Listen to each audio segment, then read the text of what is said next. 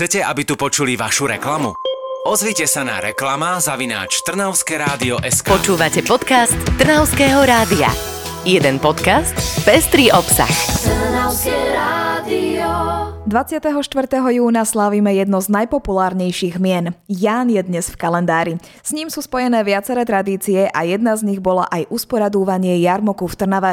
Počas jedného z týchto jarmokov však Trnavu navštívil aj trojský kôň. My sme si prišli povedať aj s Emiliou Valachovičovou, kunstistoričkou od nás Trnavy, že čo sa vlastne vtedy stalo. Ahoj. Ahojte, zdravím vás všetkých. Ja by som k tým jarmokom povedala toľko, že samozrejme to bola výsada, ak mesto mohlo organizovať jarmok a bolo ich viackrát do roka.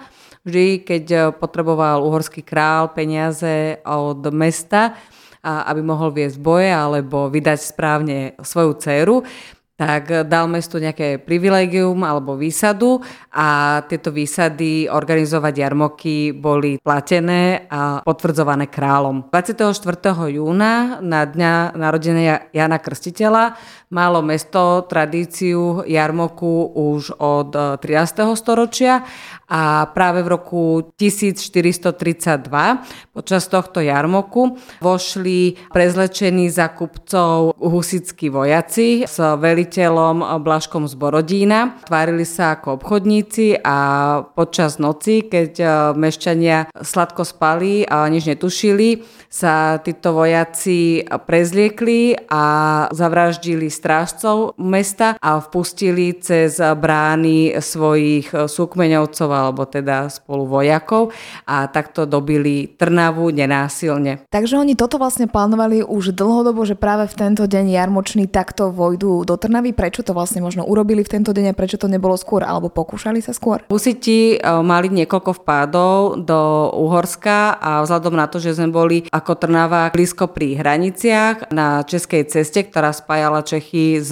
Uhorskom. Samozrejme boli tu už skôr nejaké také vpády ale Trnave sa vyhýbali husiti v minulosti a to z toho titulu, že si plánovali Trnavu dobiť e, bez zbraní, aby ju v podstate mohli okupovať, urobiť si z nej také sídlo veliteľské, odkiaľ by zasa potom viedli e, svojich vojakov ďalej a dobíjali Bratislavu a zvyšné okolie. Takže Trnava vlastne bola dosť dobrá na to, aby ju chceli zničiť, chceli ju jednoducho iba mať a vlastniť.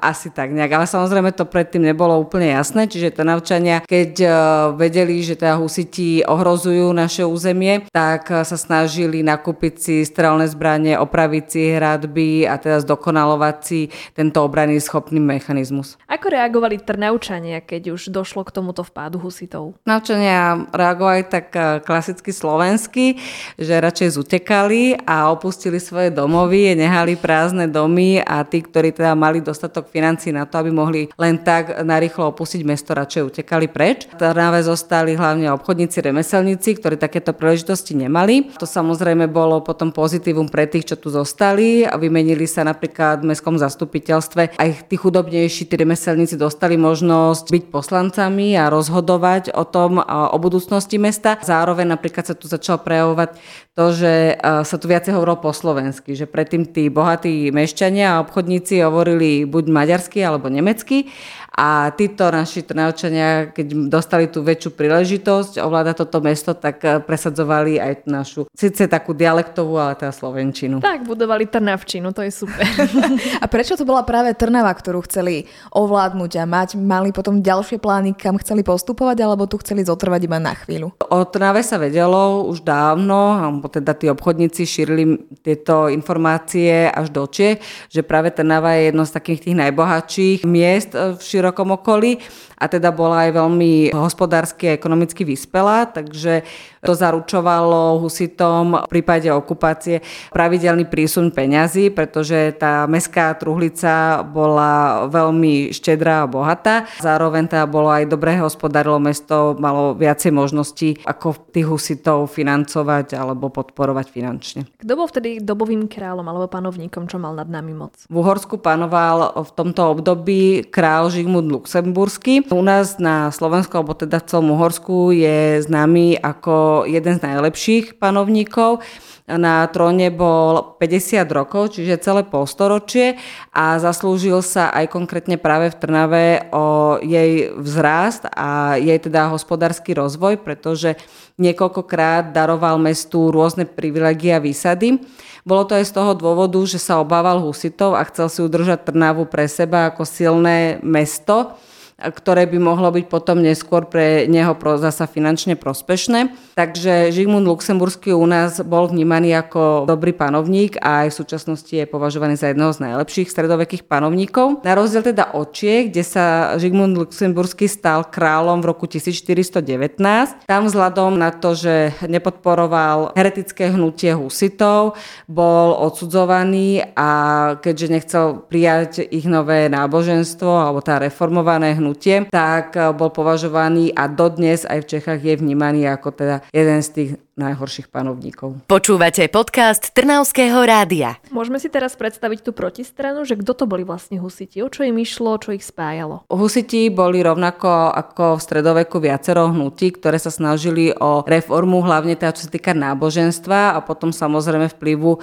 na spoločenský život, aj teda národnostne sa chceli odlíšiť e, práve tým svojim presadzovaním zase českého jazyka. No ale všetky takéto hnutia, či už v období stredoveku alebo aj potom v novoveku, boli vždy stávané do ústrania a snažili sa panovníci čo najskôr sa takéhoto nejakého hnutia alebo niečoho, čo sa odlišovalo od tej pravej rímskokatolickej viery v podstate e- eliminovať. No a husiti teda taký základný rozdiel medzi tým rímskokatolickým vierovýznaním je v tom, že chceli príjmať Eucharistu pod obojím, čiže aj víno, aj chlieb, preto v podstate sú nazývaní aj kališníci, ich symbolom je aj kalich. Ako Žigmund Luxemburský sa zachoval vtedy k Trnavčanom, keď e, prišli husiti a počas tejto celej okupácie? On už teda v 20. rokoch do 15. storočia sa snažil s husitmi vyjednávať, aby nedošlo k nejakým veľkým škodám na životoch a aj na jeho územiach. V roku 1428 sa práve pri Trnave stretol s husitmi, aby teda s nimi prebral túto stratégiu, že čo sú teda ochotní spraviť, alebo teda za akú cenu by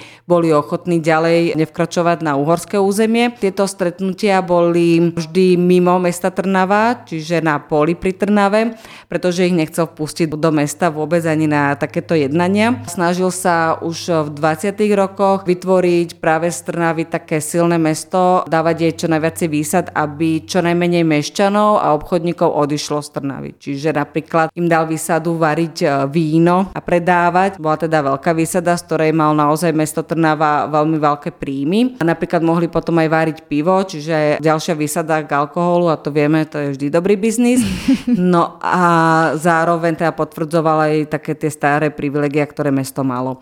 Čiže to bolo predtým, ako vpadli husiti na územie Uhorska do Trnavy a keď v bitke pri Lipanoch vyhral Žigmund Luxemburský nad Husitmi, tak sa museli odsťahovať aj z Trnavy a vtedy Trnavu vykúpil za Moravské kráľovstvo Veselý. Žigmund Luxemburský daroval Blaškovi z Borodína územie Veselý a tak e, teda opustili nakoniec e, Trnavu. Husiti samozrejme oni neodišli s prázdnymi rukami, takže vykradli aj kostoly, pobrali Biblie, pobrali omšové víno, rôzne vzácne predmety, ktoré sme mali, teda hlavne tá eucharistické. Zároveň vyprázdnili meskú pokladnicu, takisto zobrali našu zlatú bulu zakladateľskej listiny. Tie naučania teda boli radi, že odišli títo husiti, alebo mali aj nejaký prínos pre naše mesto? Ja to vnímam e, ako prínos z toho titulu, že mesto mohlo skvetať e, počas toho obdobia príprav na husitov a zároveň potom aj ten obrovský zraz nastal po odchode odchode husitov v roku 1435, kedy Žigmund Luxemburský opäť niekoľkokrát či už navštívil mesto alebo potvrdzoval rôzne výsady. Dokonca teda znova dostali aj potvrdzujúcu